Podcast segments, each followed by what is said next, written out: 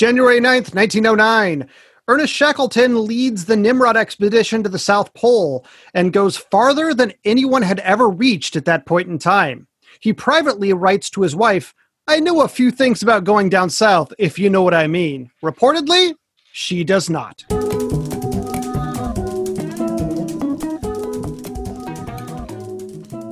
Welcome to the Revisionists. I'm Brian Flynn. I'm Zach Powers. And joining us once again, uh, friend of the show, uh, Byron Graham. How, are you- how We're are you happy doing? to be back. It's, thanks, Brian. Thanks, Zach. So delighted to be back. Here to Yeah, talk I about. feel like it's been, it's been a minute. it's been a minute. I feel like I might have talked about a spy last time too. So Yeah. oh, no. loved, yeah. no, I, I, I, I was thinking like I couldn't do alternate history this time because if anybody was a changeling from Brigadoon, it's this fucking guy.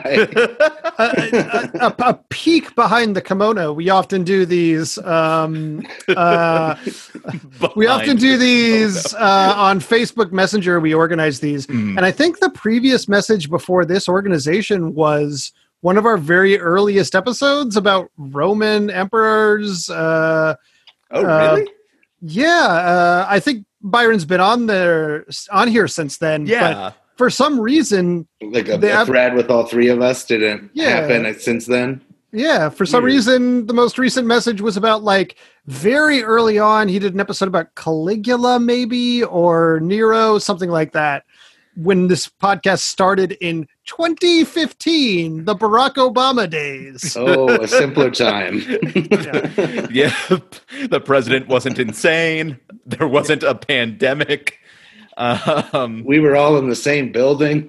We were indeed. yeah. And now, even if we were in the same city, that would not be possible. nope, nope. Brian lives like five minutes away from me, probably. Yeah. oh, jeez. yeah. I, I literally, I live. They have not been on the show, so I don't know how many people listening would know these names. I live in the same apartment complex as Ben Duncan. Uh, and, um, oh, God, who's his fucking roommate? Wes. Um, so, yeah. Like, I could literally, I could walk over to their place right now. Um, you guys should get in each other's bubbles. Why not? I, I, I, I don't, I don't want to impugn their character. Yeah. Don't trust that bubble. Fair enough. Nowadays, whenever you're on on Bumble, that's the opening message. Want to get in my bubble? That's how it starts in just me, my mom, and my veterinarian. Get in my bubble. oh, Jesus. Uh, if you're new to this show, uh, this is a comedy slash history podcast. The basic gist of it is uh, we talk about a person or event from the history of this, our human race, uh, our world. You say uh, that as if you're an alien. Yeah, I mean, I guess we could talk about our dinosaurs. human race. So far, we have not talked about animal or uh, pre-human history. So so far, strictly humans. Um, that's also your, that's also my new dating site that I'm I'm hoping to get a good IPO on. yeah, that's the humans. desperate. On OK Cupid, when you're super desperate, it's so far strictly humans. That's so fun. Uh, but uh, we talk about uh, person or event from history. One person gives the sort of government sanctioned Wikipedia textbook version of uh, that person or event. And uh, another person gives um, perhaps the more accurate, uh, sealed by government uh, classified bona fides Texas textbook version of that uh, person or event that can be as batshit bananas as they want to. Could be a very much Stan Lee cameo in the middle of it kind of thing. Um, Has that ever happened? Not so far, Okay. but uh, want to put the idea out there. Uh, now that he's dead, he can. We have we have we have legal He's right to him. Yeah, that's, I think that's how the when- law works. yeah. When you die, you become public domain. Um, uh, and whatever uh, wins the vote by a judge and then also by you, the people, becomes the true, actual history of this great spinning, sphere, uh, sapphire, blue marble going forward. Uh, I kind of lost it on that one. Um, yeah, that's the basic premise. Uh, we recently finished uh, our series on uh, medical history, timely. Um, and in fact, it seemed timely when we started it, and it seems like it's just going to remain timely forever. Yeah. Um, I, I had the thought when we first started that I was like, okay, this is going to be timely for maybe a month or so, and then we'll move on to something else. What we're going to do, we're going to come back around to it because it's still going to be timely in 2022 when we get back to it. Um, regardless, uh, we talked about the Black Plague, the alternate history one, in which a comedian who uh, took very poor care of his personal hygiene, uh, an ever present truth, uh, was the cause of the Black Plague. And also, uh, in terms of Rebecca Lee Crumpler, the first uh, African American female doctor in the United States, uh, turned out she was a time traveler. That uh, version of History One. Um, yeah, so she was uh, even more, uh, even more um, important than uh, than we we initially assessed. Yeah. This time, we're going to be talking about Sidney Reilly. We're moving on to Spies, uh, if I'm not mistaken. Yes, indeedy. Uh, yeah. Um, Byron, you'll be doing the actual history this We're time. doing the actual history. No changelings, no brigadoons. Well, maybe it might, it might have actually happened. I didn't. I mean, that's what he made. He made much. everything up, and he did claim Irish ancestry at one point. So you never know. he could have been a changeling. This is not part of the. That's not on the record, though. Off the record. Off the Oh. record, totally a changeling. He seems like just the candidate for it. Hmm. Also, shout out Ireland because I was looking at some of our analytics. Apparently, we have a pocket of listeners in Ireland. The country we've made fun of the, The most. most. Because That's we both have why. We both have Irish ancestry, so we both feel comfortable saying Irish people are drunken fucking stupid messes. Uh, I've got some choice words for the Russians coming up. So yeah, yeah, no, that's we we have no one in Russia. I got some Russia in me, so I'm I'm allowed to make fun of them. And also they attack our democracy all the time. Yeah, So Right. they're kind of just like the world's villains. Like they they they they know their role and they occupy it very comfortably. We're like, yeah, we're Yeah. the bad guys. They had it right in the 80s. Russia Yeah. was the bad guy. We figured it out the first time. We didn't need to reassess later. The whole thing where we said the Middle Eastern people were the bad guys? No, no, no, no. No. Go back to the Russians. That's a distraction. Yeah. Yeah. And you know, sure enough, like like OG Jordans, the '80s are back, and Russia's the bad guy again. it's either Russia or disgruntled Americans. Those are the Yeah. two main bad guys in the world. Uh, and still somehow Ronald Reagan also. So, Yep. Yeah. Evergreen. yeah. Ghost of Ronald Reagan. Okay, I'll start Not with his- the actual. When I say Ronald Reagan is ever, evergreen, I don't mean his corpse, which I'm sure is gray and moldering as it should be. Yeah.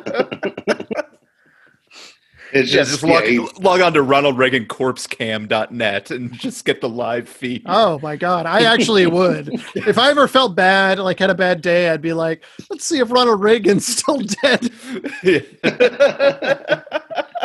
you're like, oh, the worms are doing big things today.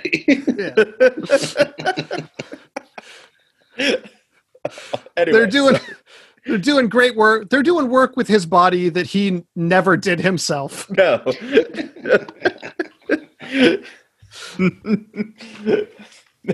anyway, so, Byron, whenever you're ready. Okay, all right. We're talking today about Sidney G. Reilly, aka the Ace of Spies. Ooh. Uh, Oh, the like the Motorhead song. yeah. I had that, I had the Motorhead, and then the 007 theme, just kind of switching back and forth. Yeah, I was gonna say. I while was I was, doing thinking, this. don't go chasing waterfalls. Maybe a little Oh bit. yeah, of yeah. That's a little out of left field. Some Boyz II Men. That was the code word they had in the day. Uh, originally known as Sigmund or Shlomo Markovich Rosenblum, which a name like Shlomo is It's got to be good. It's I get it. It's it's a you know a, a Judaic name, but man, Shlomo sounds like something a bully made up. Oh yeah, no, it's. It's like, what about your brother Fastmo? All right, I see myself out. I'm fairly certain Poindexter was a real name at some point in Mhm. history. Yeah, oh yeah, yeah. they got rid of the poin, which they should have. Get rid of that. Gaylord, of course, a real name. I think that Yep. one can make a comeback because it only ended because of homophobia. Yeah, I know. I think honestly, the first time I saw Fiddler on the Roof, and I was realized that the character's name was just Laser Wolf, and that was just like sort of a fairly traditional Jewish name. I was just like, oh, what is this magical language? Laser Wolf is uh, awesome. Name. Yeah, it's Yeah, fucking he's fantastic. way better than Shlomo. Yeah. so far my favorite Cyberpunk 2077 boss is Laser Wolf. not even it's not even what you're thinking. It is the character from Fiddler on the Roof. yeah, it is actually the character. He was cryogenically frozen. Uh, let's see. Uh, born in either 1874 or 1873. Born in U- Odessa, which is in the modern day Ukraine, but back then, uh, part of the Russian Empire back then, and in the future, if Putin has his way, part of the Russian Empire. He was a I polyglot. mean, this episode is coming out January. This is coming out in like almost two weeks. So maybe at this point, Katie just texted me. Laser Wolf is the name of the butcher and Fiddler on the Roof. that's, that's precisely what we were talking about. I like to think she's not actually in the room with you, and that was just apropos of nothing. I'm in the say- dining room and she's in the kit in the living room, but Uh, okay. she can't hear me. She can't hear you guys.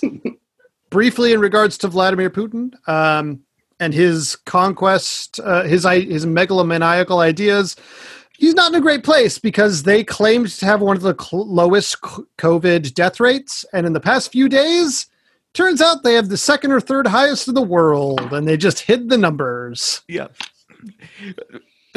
Honestly, who couldn't have seen that coming? yeah, I'm, I'm not surprised in the slightest.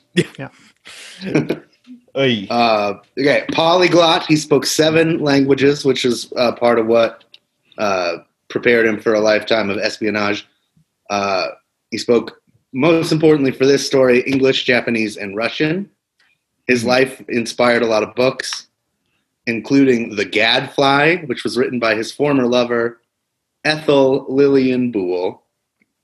And romancing a spy is officially the sexiest thing that's ever happened to a woman named Ethel. Ethel Boole. Uh, he also was the inspiration for James Bond. Mhm. Uh, Ian Fleming got some of his ideas while reading uh, Reilly's old uh, Secret Intelligence Service. Yeah, reports. I, I think James Bond has three or four inspirations, but he's definitely one of them. He's definitely one of them. And then and uh, whatever Ian. Oh God, I almost said Ian McKellen. Um, whatever Ian, Ian, Fleming, Fleming. whatever Ian Fleming was reading while he was edging himself for like two weeks. Yeah. uh, depending who you ask, uh, he was either one of the greatest spies who ever lived. That's certainly his account of his life. But uh, he was also a, a con man, womanizer, war profiteer, and probable murderer. Yep, that, that Uh, sounds so- right. but like I said, you Now- got to take. Oh, go ahead. the nature of the murder with spies is very dependent on uh, the situation in my experience christopher lee is a probable murderer but i don't hold that against him because it was Yeah. probably some fucking nazis Yes, Yeah. this uh, this was strictly murder for profit. The, in the case I'm talking about, I, uh, they they don't think that he ever m- killed anybody in the course of his espionage. Okay. Um, yeah, like I said, uh, take everything with a grain of salt because a lot of this could be fabricated. A lot of it's probably fabricated by Reilly himself. So uh, he was uh, the illegitimate son of a Jewish doctor uh, into the Russian Empire. So he get he's like, yeah, I got to get out of here. yep, that's fair. Anti-Semitism is a cornerstone of Russian culture and economy. It's right behind I mean- borscht, vodka, and dying in huge numbers. Yeah, yeah. I would say a cornerstone of Western civilization. that's in also. Russia doesn't have a monopoly on it, but they're they're pretty good at it. They're uh, pretty so good. he, he had to get out of there. So depending on uh, whose story, he either studied chemistry in Vienna or stowed away on a ship to Brazil, where he adopted his first assumed identity, Pedro. Wait, so which one is his story? His story is Pedro. Oh, okay. His story is the interesting one. Okay, yeah, I guess that makes sense. and uh, Simply Pedro. Just Pedro. Pedro, just one name. He went from Shlomo to Pedro. Flomo to Pedro Rosenblum. Uh, somehow he got acquainted with the British military. Again, his story, uh, probably untrue version, is that he saved Major Charles Fothergill, in the mo- yeah, a guy with the most British name ever, uh, from an attack by hostile indigenous people of the Amazon. Hmm. But that, I mean, seeing as how that sounds like a story from a book, probably not true. He's Um, probably studying fucking chemistry, the loser. Later reports uh, place him in Paris, Mhm. where he was either working for or against the Italian anarchist movement. But Just depending on who you ask. depending on who you ask, although I think, I mean, I think he was spying on them. Like he, you know, ingratiated. Like it was an early example of espionage. But Sure. Anyhow, he murders two Italian anarchists and absconds to England with their financial, the Revolutionary War chest. Like Mhm. he steals a bunch of money from them. Well, I mean, which is, I mean, they're anarchists, so they're like, well, I don't like it, but I get it. This is Yeah. anarchy. Game respect game. um, once he he moves to uh, London, he kind of you know hobnobs with higher London society. He enters into an affair with a woman named Margaret Thomas. She's the wife of a wealthy reverend named Hugh Thomas, and she, he probably kills Hugh Thomas. They, they at least conspire to kill him with arsenic, and then. oh. Reilly poses as the doctor, as a doctor who they can't find any record of, by the way, and who bore a striking physical resemblance to Reilly, or at this time he was Rosenblum. Mhm. Uh, poses as the doctor to sign the death certificate, marries 24 year old Margaret Thomas, and takes that inheritance money. and around this time, he began he begins working with uh, Thomas Melville of Scotland Yard Mhm. and changes his name from Sidney Rosenblum or from Shlomo Rosenblum to Sidney Reilly. And so I'm I'm just I'm also excited now that we can tag this episode true crime. Yeah.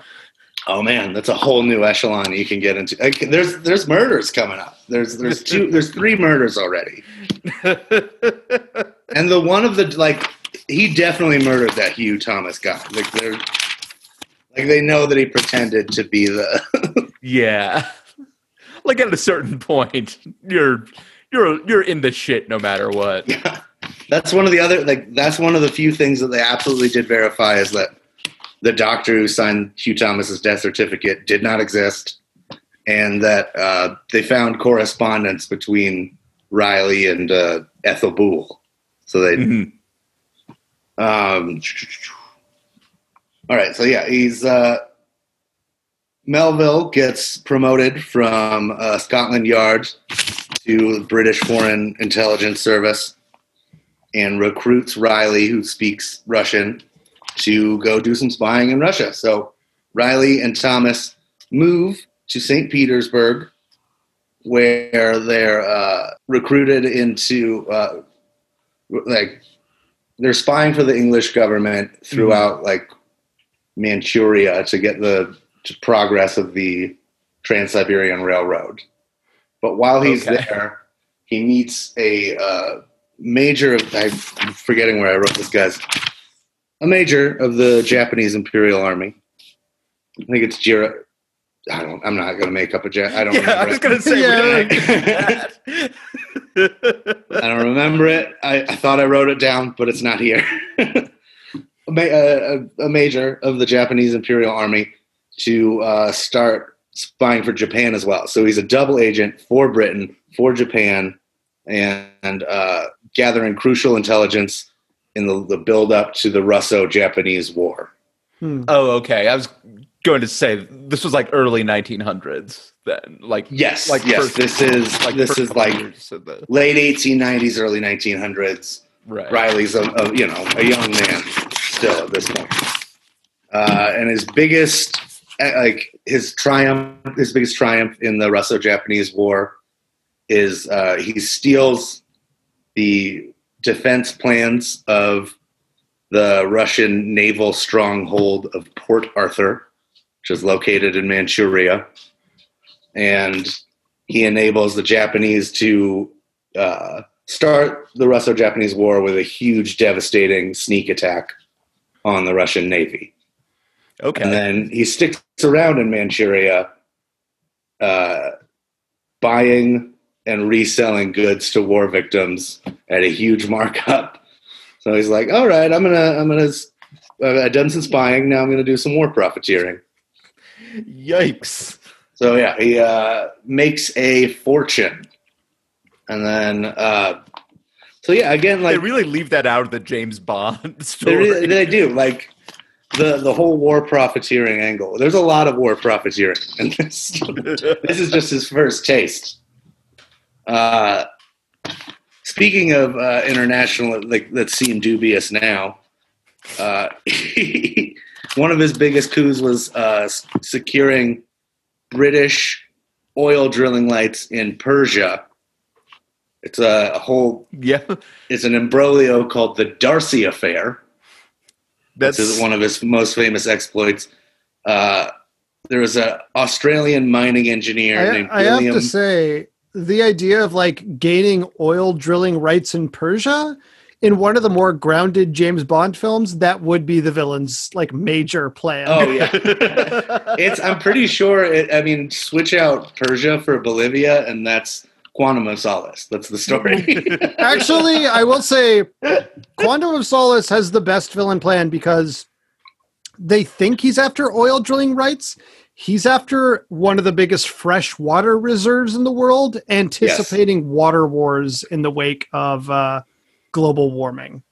One of the most uh, One of the actu- most plausible. I mean, I'm Yeah, sure I there's think- somebody working on like Bezos has got a plan. yeah. yeah. Uh, And then there's the one who just turns people into gold. I don't really remember that one that much. Goldfinger. Well, I'll tell you right now, Goldfinger's plan was to uh, drop a nuclear bomb on Fort Knox, irradiating all the gold, so that the gold he had would increase in value That's- because that gold was irradiated. Okay, yeah. That's right. It's only slightly more grounded than mine.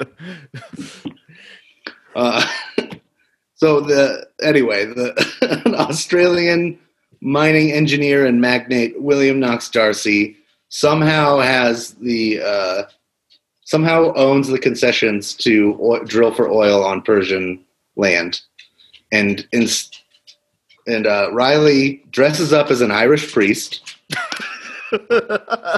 okay. sneaks aboard uh, D'Arcy's yacht in the French Riviera, and convinces him to sell the rights to England instead of selling them to the French Rothschilds. So like the priest part was that just like I don't. they It's were like out everybody. of stuff at Spirit Halloween or like it's, it's in the Bible. Like you can't. Thou shalt not turn away a priest from your boat. That's yeah, that's you know, like if I'm partying on a yacht and an Irish priest shows up, I'm not like, okay, let's talk about my business dealings. Get out of here. This is my party yacht. I'll see you on the guard boat, which is just Yeah. a dinghy. Uh, so they, they it leads to the fund founding of the Anglo-Persian Oil Company, um, which is part of the British Empire's Great Game. Is there? It's that's what they called their foreign policy at the Yeah. era, which is basically it's tantamount to like let's just steal a bunch of natural resources Yeah. from other countries. Like oil is going to be important, so let's get our hands on all of it that we can, because we have none on our soggy little island. Um, let's. There's some stuff that about him aiding the Dutch in the Boer War, but uh, I, I there wasn't there wasn't a ton of information about it. I only found one source that suggested it, so I'm not hmm. going to go into the Boer War, which is also a very confusing war to me. yeah, it's yeah. First of all, there's like two of them Yeah, in like right on top of each other. if you're if you're in 11th grade history and they start talking about the Boer War, you know what your pun is going to be right when they start talking. Yeah, And no one wants to hear about the Boer War. more like the boring war. Precisely the Yeah. pun. Classic, more like Borophyll yeah, kind of pun. Yeah, and There's a- yeah, teacher there's asks you to more than one your of 'em microphone. Boer War, not a good war. Not one of those good wars. Not one of those good wars, not the like not like World the candy War- war. World War One. Well, Segue. um, Welp. Suffice it to say, some years go by. Jo- Sidney Reilly checks his watch. Is like, well, it's about World War One o'clock, and it's weird that I know. we forgot to one. mention that he had a magical clock that told him Yes. what time a war was. yeah,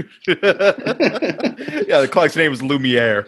Yeah, Or no, wait, that's the fucking candles. Anyway. Cogsworth is the clock, you fucking cretin.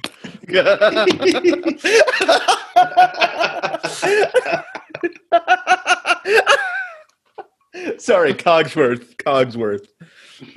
I apologize to the family of Mr. Cogsworth. yeah, man, you're gonna get canceled, dude. you can't be calling your Cogsworth Lumieres in 2020. It's fucking not woke. Do the research. Do the research. It's I- not my it's not my job to educate you. Look, I apologize if any talking clocks were offended by what I said. My culture is not your Cogsworth.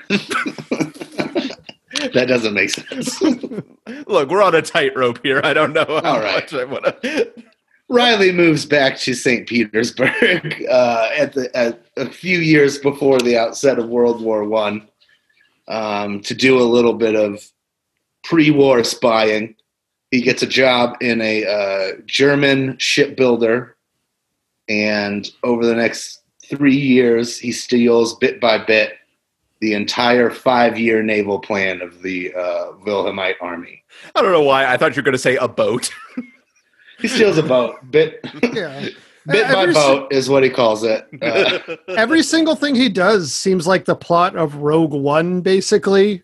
yeah, I can. Yeah. I can see that. he's stealing the plans to the Death Star. Yeah. Uh, Mads Mikkelsen is there. So is Alan Tudyk. If the Death Star wasn't built by obviously morally black people. it was built by space fascists. Yeah. Yeah. Um, so th- he, he steals the, the plan, so he secures a pretty large naval advantage for the British before the outbreak of war. And then once the war begins, he goes to New York City, where uh, he tries to whip up American support for the war effort and to counter German efforts to sabotage American munitions uh, factories that were supplying munitions to the Allies hmm and uh, he also got to return to his first love of war profiteering. or I was going to say murdering people's husbands. no, murdering people. It's it's war profiteering, uh, stealing ladies, and then murdering people. I mean, when you love what you do, you never really work a day in your life. Uh, So yeah, he was selling munitions possibly to the Germans and the Russians during this time. Again, hard to verify. Certainly not in his own accounts of his own history. Uh, and then possibly he flew air raids with the Canadian and British Air Force. I'm sorry. If there's one country I did not expect to enter into this, it was Canada. Canada. Canada got into World War One before the United States did. Um, he also uh, he reportedly went behind German lines several times throughout the course of the war, and his crowning achievement, which probably didn't happen, was he somehow subterfuged his way Ate into 45 hoagies in a, s- in a 30 minute period. no, he did the cinnamon challenge behind German lines. That's actually what led to the signing of the Treaty of Versailles. Yeah. Kaiser Wilhelm couldn't hold his cinnamon. And I mean, you know, credit where it's due, Reilly did spit it out while no one was looking. I mean, also, who's getting to Hey. 44 hoagies and is like, "Mm, can't do 45? That's a that's a bridge too far for old Sidney. So he ate 45 cinnamon hoagies. Oh God! yeah, you just yeah. You, you guys know you want that cold cut ham and cinnamon. But uh, yeah, apparently his, crowning achievement was sneaking into a strategy session with Kaiser Wilhelm himself. Mm. Uh, but that was, you know, probably a self-aggrandizing story. Uh, and here's these next years, it gets even murkier than before. Back in Russia, uh, once the war, World War One is over, the British Empire gets immediately concerned about the Bolshevik res- Revolution, which Hmm. coincides with the end of World War One. Um, Mhm. he gets he does this thing where he's like, "Hey guys, I'm I'm a Bolshevik like you. I'm gonna spy," and he's like, Let me tell you about this anarchist I used to know. and he uh, organizes an almost successful counter coup uh, that includes an assassination attempt against Vladimir Lenin, but it fails, and he has to flee Russia. And so he's kind of cooling his heels in England. Uh, Melville and everybody is telling him, "Don't go back to Russia." But then uh, a counter counterintelligence operation started by the Stalinist government called the Trust. Which is like, yeah, That's a Stalin name. any Russians talking about the Trust, I'm I buy it. I believe it.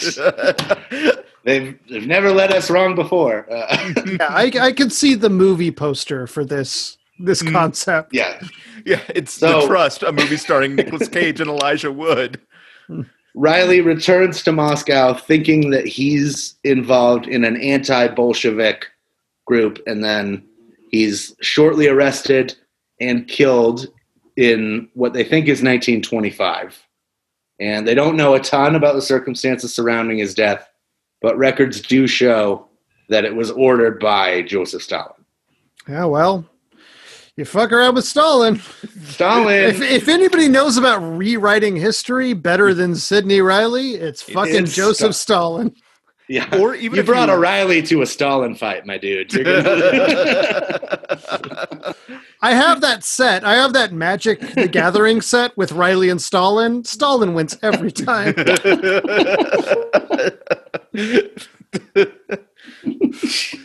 Uh, and that's that's the you know he's dead. So that's the story of uh, Sidney Reilly, the ace of spies.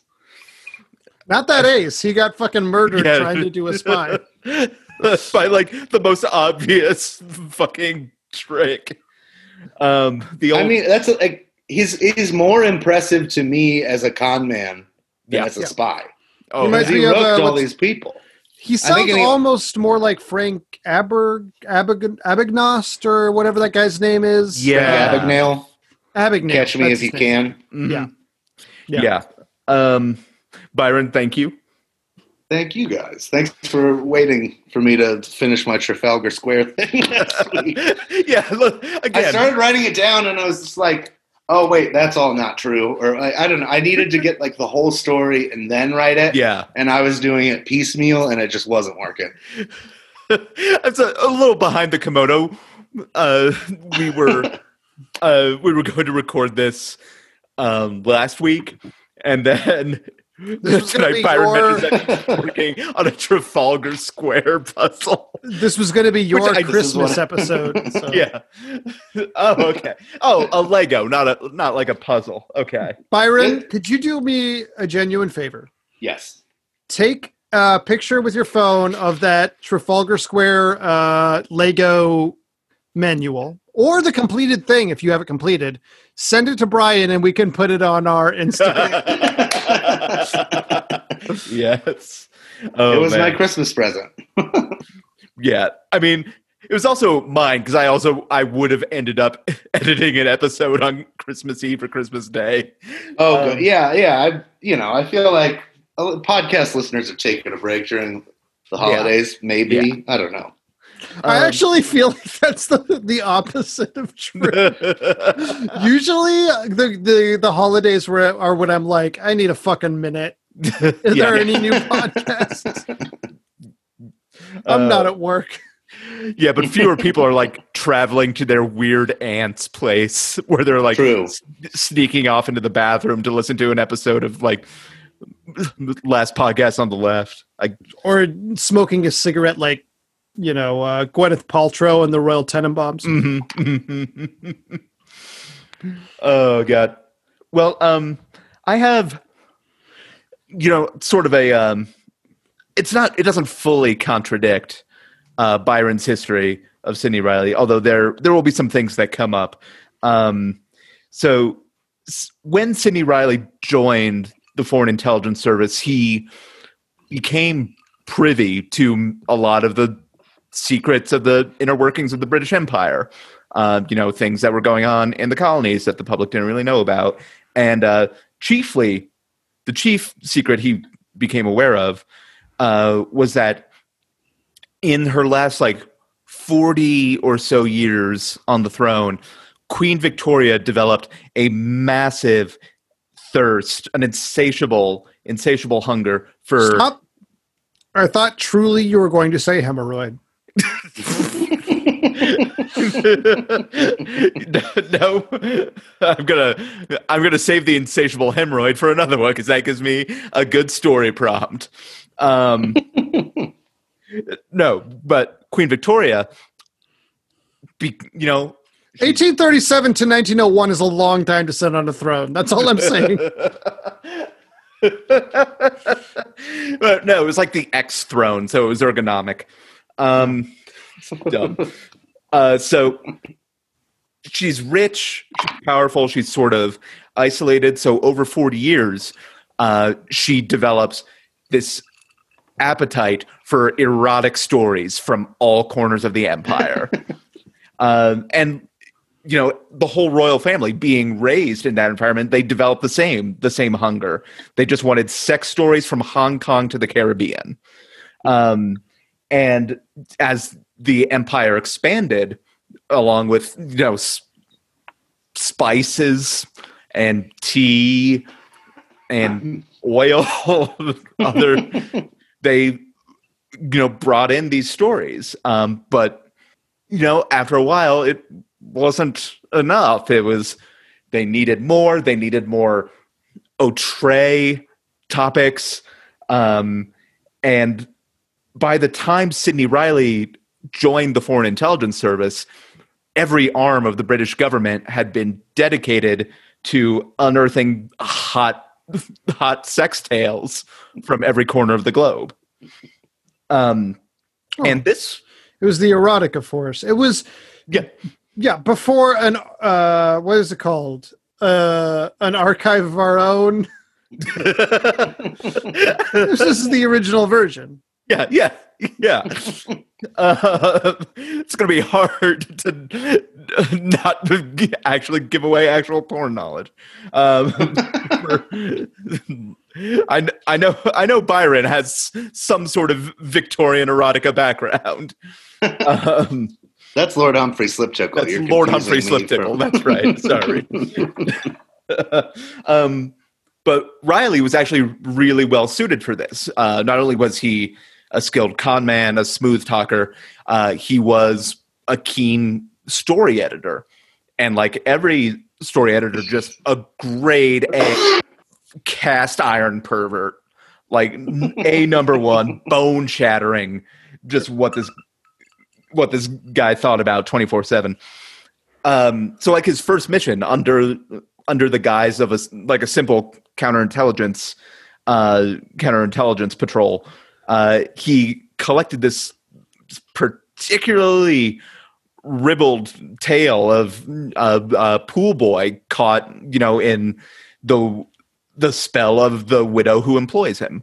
And it was it was such a hit not only in sort of the intelligence circles, but with the queen that he was pulled aside and he was promoted uh, and they actually had him create a task force dedicated to unearthing just the filthiest stories the world had to had to offer so the rest of the government can focus on the other shit they were doing so he organizes this force. He calls it Her Highness's Obliging, Ribald, and Naughty Yeoman, or Hahorny. Um, they uh, Hahorny goes on uh, many missions, um, like uh, Operation Lockhart, the tale of two uh, lordly gentleman uh, wrapping up a game of squash in a most exhilarating manner. Um, uh, you know the the Assy mission uh, about a lady in waiting with a caboose that would wait for no i'm trying to think of not like not like gross or upsetting synonyms here. Mm, and it's kind of more challenging than i thought. Um and uh you know there's uh operation Roald Dahl. Uh See, when you said ASCII, I wasn't sure if you meant like ASCII, like oh yeah. the coding, like the standard code thing, interchange thing. no no in this context it's butts yeah Okay, so it is. uh, uh, where the, another story that takes place in a fanciful factory um, that is opening its doors for the first time in years, and they manufacture a, a range of fantastical toys, uh, dildos, really ma- mainly mainly dildos. Um, of course, there was also there was also like actual spy work involved. Um, most his like most famous mission uh, was when he stole the blueprints for like the world's most advanced cock ring to keep it from falling into Stalin's hands. Um, which that that pissed Stalin off. Um, and they all they already didn't like him because in the USSR it was actually illegal to have porn or erotica that wasn't about Stalin at this time, um, or at least did not feature a Stalin look-alike. Um, and like current Stalin, not young Stalin. yeah, it's called Stalin Core. It's still very popular. hmm Yeah, of course. um, yeah, it's it's Stalin play. Oddly popular in Indonesia, which you wouldn't Which is- think. yeah. Yeah, it's weird how these things crop up in the weirdest. Yeah. it is I saw one of those charts of like the most common places that look up different porn, and it's like, oh, in uh, Minnesota, it's granny porn, and in Tennessee, it's Stalin play. Like, what the fuck? I would have thought in Minnesota it would at least be casserole porn. Um, I mean, isn't that the same? Isn't that the same as Granny? Yeah, yeah, they usually have a casserole when they enter the scene. I think they actually call it hot dish, which is more appropriate. Yeah. Um, there's um, there's also like thinking about because like everyone's horny for like that fucking young Stalin picture, but it just reminds me of how every single Russian person just ages super hard. Like they look at like age 35, they look, you know, really really good. Then a Russian person turns age 36 and it's like something happened. They took a right turn. So anyway, um, even for even for someone working as a spy undercover, uh, Reilly grew famous. Um, you know, later books and movies would be based on his exploits, like uh, Ian Fleming. Uh, so some of Ian Fleming's works based on the life of porn hunter Sidney Reilly were um, Doctor Yes, uh, in Her Majesty's Secret Cervix, um, Goldfinger, um, you know the, these things. Octopussy, yeah, Yeah, yeah. Uh, that one was actually just called Eight Pussies. So the yeah, the thing about when you porn paradise Ian Fleming novels, eventually it's just like Moonraker. it's already there. Yeah. It's already there. Uh, You start with you only come twice, and you end up with octo- property property of a lady. And, yeah. A uh, genuine Ian Fleming story. Yeah. oh, Thunderballs. yeah. Didn't now Ian Fleming was part of like I I think with Roald Dahl if I'm not mistaken, they with I'm not sure about Roald Dahl, Christopher Lee, and someone else whose name is escaping me right now. He was part of a government agency in World War II called uh, something like the the League of Ungentlemanly Services, Yeah. or something like that. well well that too, but I think Ian Fleming with like Roald Dahl and someone else wrote like erotic. Oh, Roald Dahl. Roald Dahl wrote Chitty Chitty Bang Bang screenplay, and You Only Live Twice. The screenplay for that James Bond movie was written by Roald Dahl. Right. But I think they together wrote erotica, I think with a third person involved that did not like get super published. Yeah, I don't know about that. But like with Reilly's success in bringing in these stories, pressure really started to mount um, because like you're feeding that sort of that sort of hunger. It doesn't go away. It just it builds on itself. Um, and so Reilly, the pressure got to him, and he eventually buckled and began making stories up. He became a fabulist, and like each one was exactly what the Royals wanted. It was like it was perfect. They were just uh, very pleased, um, and then and then guilty, and then sort of low level depressed for the rest of the day. Um, they they were masturbating. Um, what it says in my notes. Um, but like the stories were a little too perfect, um, and no one else would have caught it except for his fellow uh, horny agents. And so they they caught him in a snare. They trapped him, um, inventing the story of the Duchess's fursuit. And so he was sort of disgraced, and he was put on desk duty. Um, and uh, his sort of his sort of fall from grace later became the subject of the movie Shattered Ass, starring Hayden Christensen. Um, dumb. Um, Your porn parody. They're so funny. They're so revealing. Nobody else remembers the movie Shattered Glass. I did not. I didn't know that was fun on on anything. I have I have watched that movie like five or six times. it's a movie where Hayden Christensen is actually great because his character needs to be incredibly whiny And, And insufferable. Yeah. like Hayden Christensen in his like in like 2007 let's say I'm, I'm sure he's matured The Um, 2007 film Shattered Glass that everybody remembers. and when you make your porn parody reference, hey, you remember the Sandra Bullock movie Premonition? premonitionary yeah What about yeah, prem- yeah, exactly. which is actually kind of a boring porno My my first thought was Prem Cum Mission, but yeah, Prem- Oh, yeah, yeah. Premonitionary is better. and of course uncle Boonmee who can remember his past fucks Well, people actually like that movie. yeah that's true That's a great movie. It is. It's fantastic. I don't mean to lump it in with the same category as Premonition. I mean, she does bang a fish in that movie. That's true. I forgot about that. So I Uh, think Queen Victoria would approve.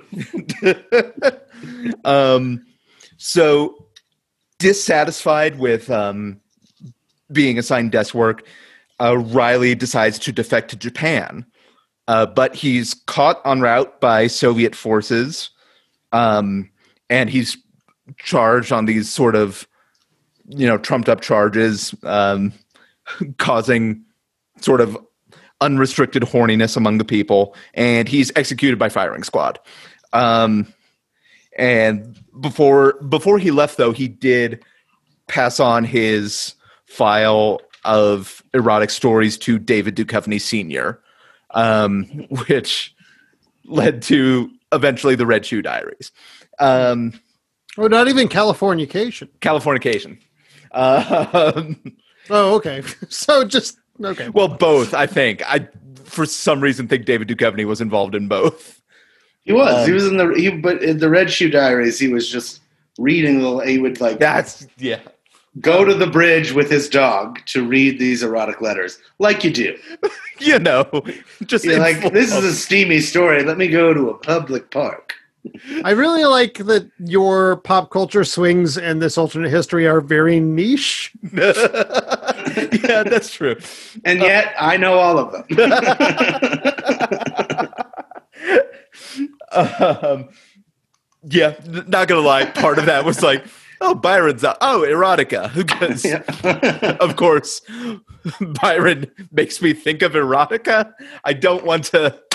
I don't want to cross these wires. I realize it's, uh, now. is from Queen City Companion. May, may she rest in peace. Yes, Uh, where I just, I don't want to I don't want to explain the character. there- I, I uh, Listen, I've been friends with Brian uh, for many years, and he does have a tab on his laptop that is BFG slash OC um, or BFG slash uh, POV.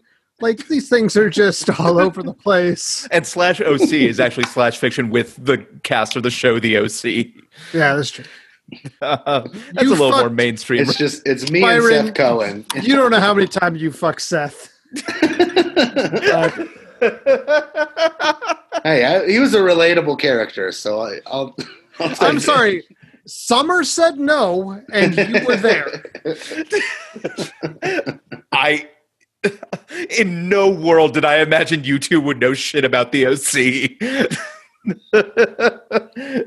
this, I was oh, in high school in the mid 2000s, my friend. I did, so was I. I did not see that. Um, anyway, that's that's the alternate history of Sidney Reilly. I watched Um, all four seasons of the OC. I, I not Actually, only saw it, I was a the completist. the main reason I know it is I never watched it when I was in school, uh, but uh, my girlfriend was a big fan of it, and we have recently had we have once a week a thing called Trash Night where we drink too much and walk watch trash TV. nice. And the OC is one of the trash TV shows we've been watching. We're mm, about a third of the way through season three. It's pretty great trash. Yeah. It gets the fourth season is insane, or you're just like, why'd you do this? oh god damn it. Um listeners before we move on to judgment um hey um if you want to start off the new year right why don't you write us a review on your podcast service of choice? Uh written reviews are especially helpful. They put butts in the seats and are voices in your ears. Um And the beautiful thing about uh, iTunes reviews, written ones, is you can write whatever you want. You can write your favorite OC ship. So, you know, are you uh, Seth uh, Summer? Are you Ryan? Um, I forget Mischa Barton's character's name right now. Marissa. Marissa? Yeah, whatever you like. Perfect. Yeah. You can also, uh, write us a letter on revisionistpodcast.com. Um, yeah, or keep in touch on our Instagram or Twitter. Uh, just search Revisionist Podcast. And uh, yeah, if you are so inclined and have extra money, um, which I know not is not the situation for a lot of people, we do have a Patreon, which is just search the revisionists on there and check out uh, the rewards we have for you uh, if you are able to donate. But yeah, uh, again, uh, before that, I would recommend donating to, uh, say, uh, we had uh, an Amnesty International person come by recently who was talking about, you know, there's a lot of people displaced by COVID.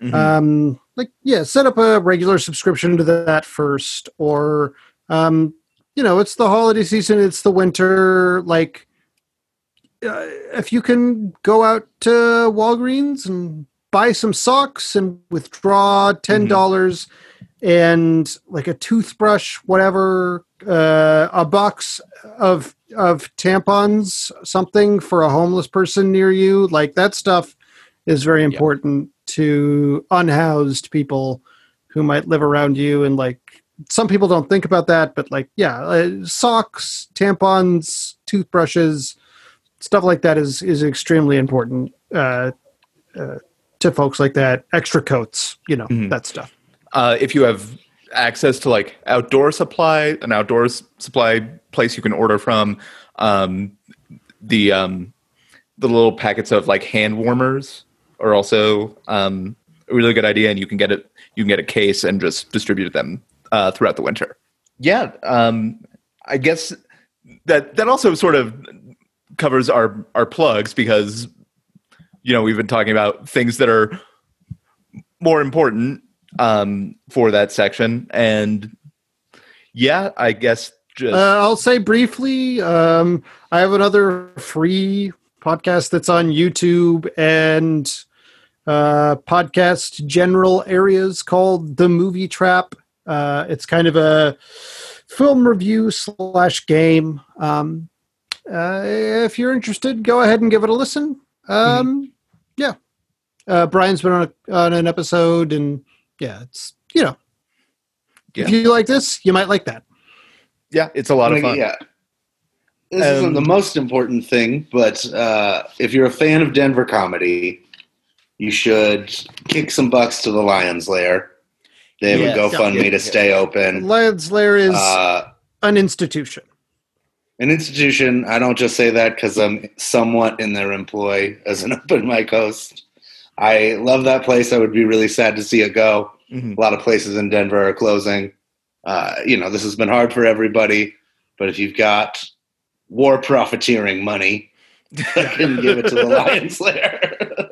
Yeah, Lions Or, Lair you know, is, is is an icon of the money, Denver landscape, and it'd be a it'd be a true shame if it went away. War Very profiteer money would not city's- be the dirtiest money that had ever passed through Lion's Lair. I can fucking guarantee. Yeah. No, there's some literally dirty money. Yeah, that is yeah. probably still in the register from '85. So support support an institution that is also the most haunted bar in Denver, probably. Yeah, Um, donate to their GoFundMe, or the Jazz Ghost will haunt you. It's a very soothing haunting, though. I will say. Instead of like wailing above the quarter, it just plays some righteous sax every day at 3 a.m. Every soul who made a go at Denver comedy in the past twenty five years has a story about the Lions Lair, and it'd be Mm. be tragic if that place uh, disappeared. Jason Wardell met his wife. I was gonna at the end say, of the yeah. show. Well, I, I, I was it. there that night. um, I think also somehow, and I could just cut this out. I think we were there, Zach, and somehow, somehow Vic G's clothes ended up in your car. oh yeah, I think that's true. Yeah, yeah. We- it doesn't surprise me about him. It surprises me about like that he was able to get inside a vehicle somehow. there were like some pants in my car. anyway, um, that brings us to uh, to judgment, which is uh, on Zach's shoulders this episode. I gotta say, uh, this is an interesting one. It's probably a career bullshitter. There's there's a unique uh, enticement in this episode because the real story is the alternate story. It's Mhm. both at once. As much as I appreciate your uh, erotica crossover stuff, Brian, I can't deny the fact that I can vote for the real story and the fake story at the same time. Mhm. And I just got to do it. I got to do it. Yeah, that is totally understandable. Uh, and listeners, voting is now uh, early voting is now open on Patreon, and check out our Instagram story uh, next Wednesday. Not the first Wednesday after this comes out, but the second one uh, for the final round of voting. Uh, but yeah, uh, I think that'll do it for this episode. Byron, thank you for joining us again. Thank you guys. By the way, that'll be Wednesday, I think the 16th. Yes, thank math. you. I was fumbling with my phone trying to get that. um, Zach, thank you as always. Uh, of Thanks, course. guys. Good to Uh, see you as always. Yeah, good to see you.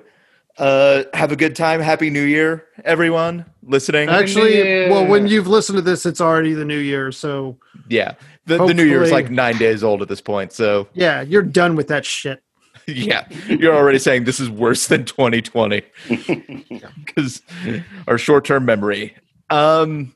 Anyway, have a good time. I don't. I want to sign off weirdly dunking. Don't you on think it'll be interesting? Like one of these years, before we go, I actually want this in the episode. So the, for the past six, five or six, five or six years, no, probably like four or five years. Every year we've been like, the next year can't be worse. Yeah, One year it's going to get better, right? you you'd think that, and I kind of think that might be the case, or it could. We could be Well, in.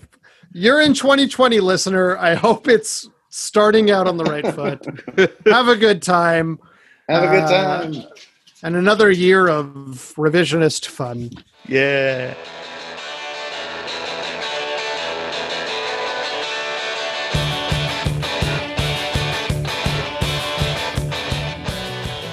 January 9th, 1861.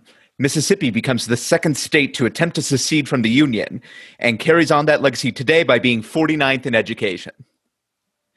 January 9th, 1909. Antarctic explorer Ernest Shackleton plants the British flag 112 miles from the South Pole, if you know what I mean. Okay, one more. January 9th, 1923. Juan de la Cierva makes the first auto gyro flight. To everyone's shock, there would be later auto gyro flights.